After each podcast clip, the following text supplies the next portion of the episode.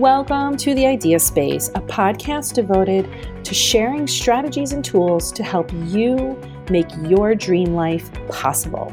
I'm your host, Jen Liddy, a teacher turned entrepreneur. It's my mission to help women grow their businesses and get what they want without feeling guilty, overwhelmed, or confused. If you're tired of your ideas spinning around your mind and you really want something more for yourself, you're in the right place. Learn how to create the space to make your ideas a reality. I promise, if I can do this, anyone can. Let's go.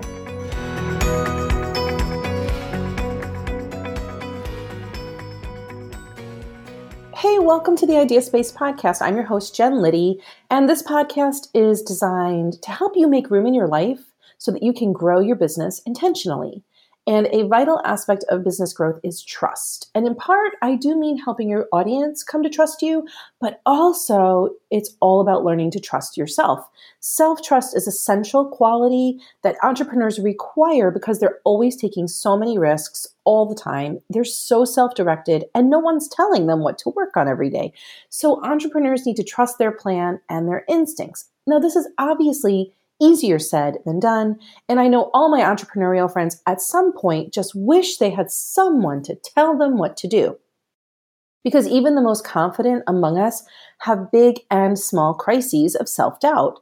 So today I want to tell you a story of my own self doubt. It's a story of how I got taken, swindled uh, by the same woman two times, and it really made me distrust myself. So, no lie, I've been tricked by the same woman two times in my city. I live in Syracuse, New York, which is a small ish city, but it's big enough to have little pockets and neighborhoods all around the city. And I was heading into a coffee shop with my son, who was 10 at the time, and his two friends. And I was stopped by a fast talking lady. She approached us in the parking lot with a long, crazy story. I mean, I can't even pretend to give the story justice, but suffice it to say, it involved a broken down car, which I couldn't see, it was down the street supposedly, uh, a son in the hospital two blocks or a few blocks away, and she kept pointing toward the direction of the hospital, which I knew logically was farther away than she kept saying, but like my brain could not register what she was saying. She was talking so fast. It also, the story also involved a cell phone that had died, and of course, no cash on her. And she was waving her arms, she was wringing her hands, her voice was trembling. And uh, I remember I have six very big eyes on me, very young eyes on me. And I made a decision in the moment. I gave her $20 and I wished her a safe journey. I hope she could figure it out. And then the kids and I spent our coffee talk deciding whether we had been taken. And we unanimously agreed that we had. But we also decided to feel okay about it instead of angry and ashamed. We kind of talked about what she did. We talked about the decision. We talked about how hard it was to make a decision in that moment because I was reacting. And so we all decided, okay, we're just going to feel okay about what happened, not angry or ashamed at ourselves. And then fast forward two years, this other this this thing happens. I'm alone this time. I'm leaving my hairstylist, heading to my car on a different city street, like so a completely different part of our city. And it's drizzling, and I'm kind of distracted because I don't want my newly blown out hair to get frizzy. And this time again, a woman approaches her arms are flailing. She's talking very big. She's talking very like fast at me and she's got a big complicated story again.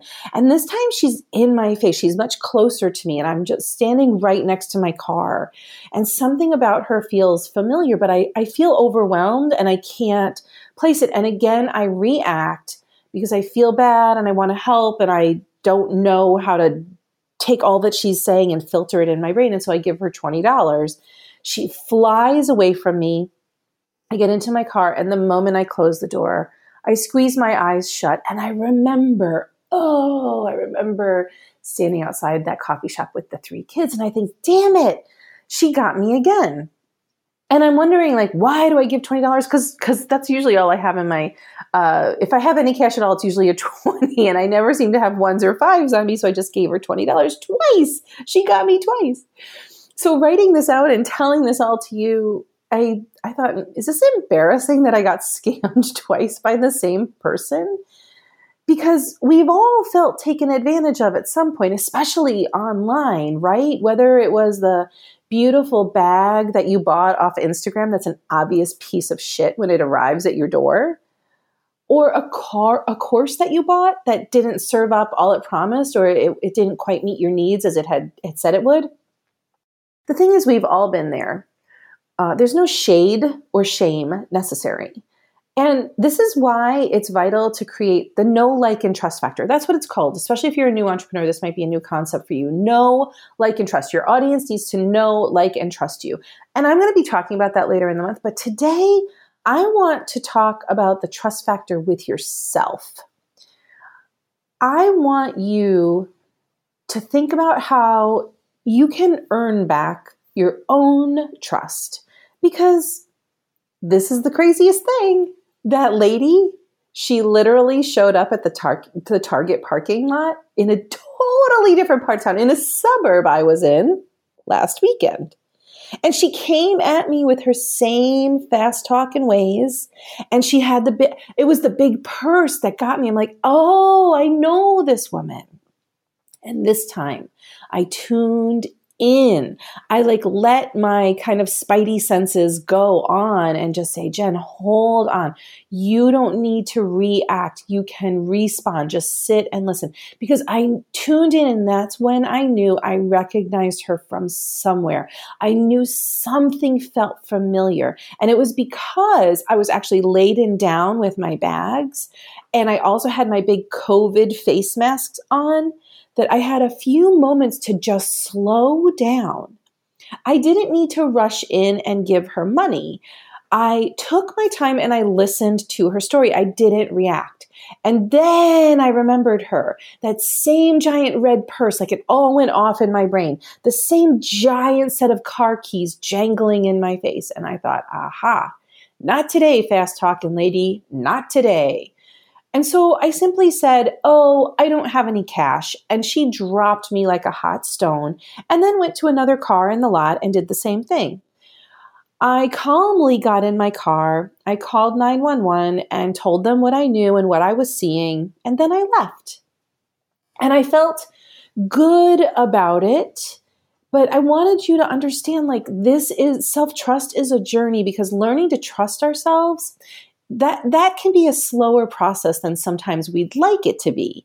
And it's hard to trust ourselves if we've been for a long time denying the things that we want for ourselves or living with guilt and shame about something or believing that the other people in our life deserve more than we do. And i started to think about it.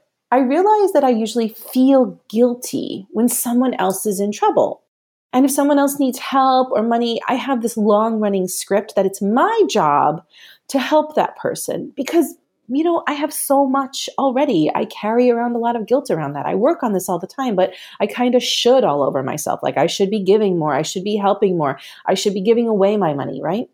And so that's why I react so much more often instead of being measured and responding. So, this is a lesson I've learned. it's a $40 lesson. and I wonder if you have a couple of these lessons in yourself. And frankly, I could like I could honestly stay on this podcast for hours telling you about all the dingy things that I've done where I didn't trust myself and I just uh, handed something over that I shouldn't have, whether it was power or time or money or help, right? Or energy. And so I wonder if there's some place in your life where you're not trusting yourself like maybe you don't trust yourself to pivot in your business, or you don't trust yourself to charge more, or you don't trust yourself to expand to the next level. You might be waiting for the exact right moment and the exact right strategy, but I can promise you that doesn't exist. There is no exact right anything. Or you may be waiting for someone to tell you what to do because you don't trust yourself. I promise that if you don't trust yourself, you will never feel ready to make any leap. And in fact, maybe there's been somebody that you've wanted to hire with your business to help you a designer, a coach, a website brilliant, a brilliant website person.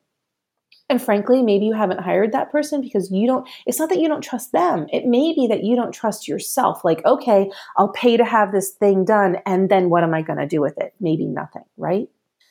So this week, I'd love for you to get honest.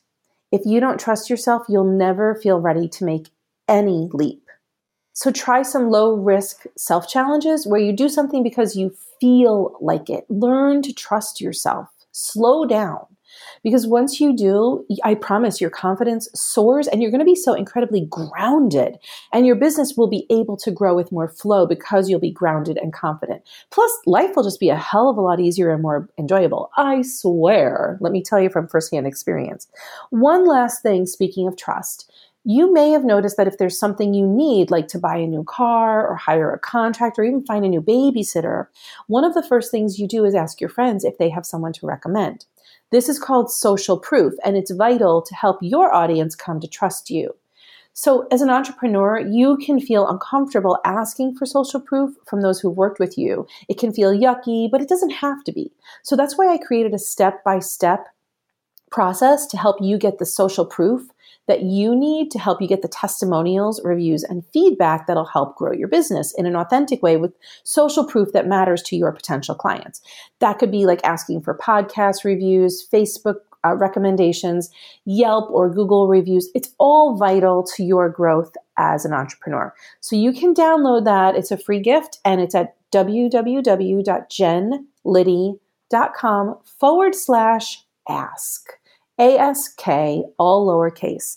So go and download that and then actually trust yourself to put the process in place and trust yourself that the reviews that you get back will be wonderful. That might be something keeping you from doing that. I promise you, people want to rave about you, they just don't know how. So tune in next week when I'm going to keep talking about self trust and how to garner the trust of your audience with some really specific tools. And I appreciate you being here. I'll see you next week. Bye. Thanks for joining me today. If you like what you heard, please subscribe to the Idea Space in your podcast app. And tell that friend of yours who needs some help getting where she wants to go. I'd be so appreciative if you left a review because then we can help more women create the space for their ideas too. Go to jenliddy.com forward slash free to grab the many free resources there to help you move forward. And I will see you next time. Bye.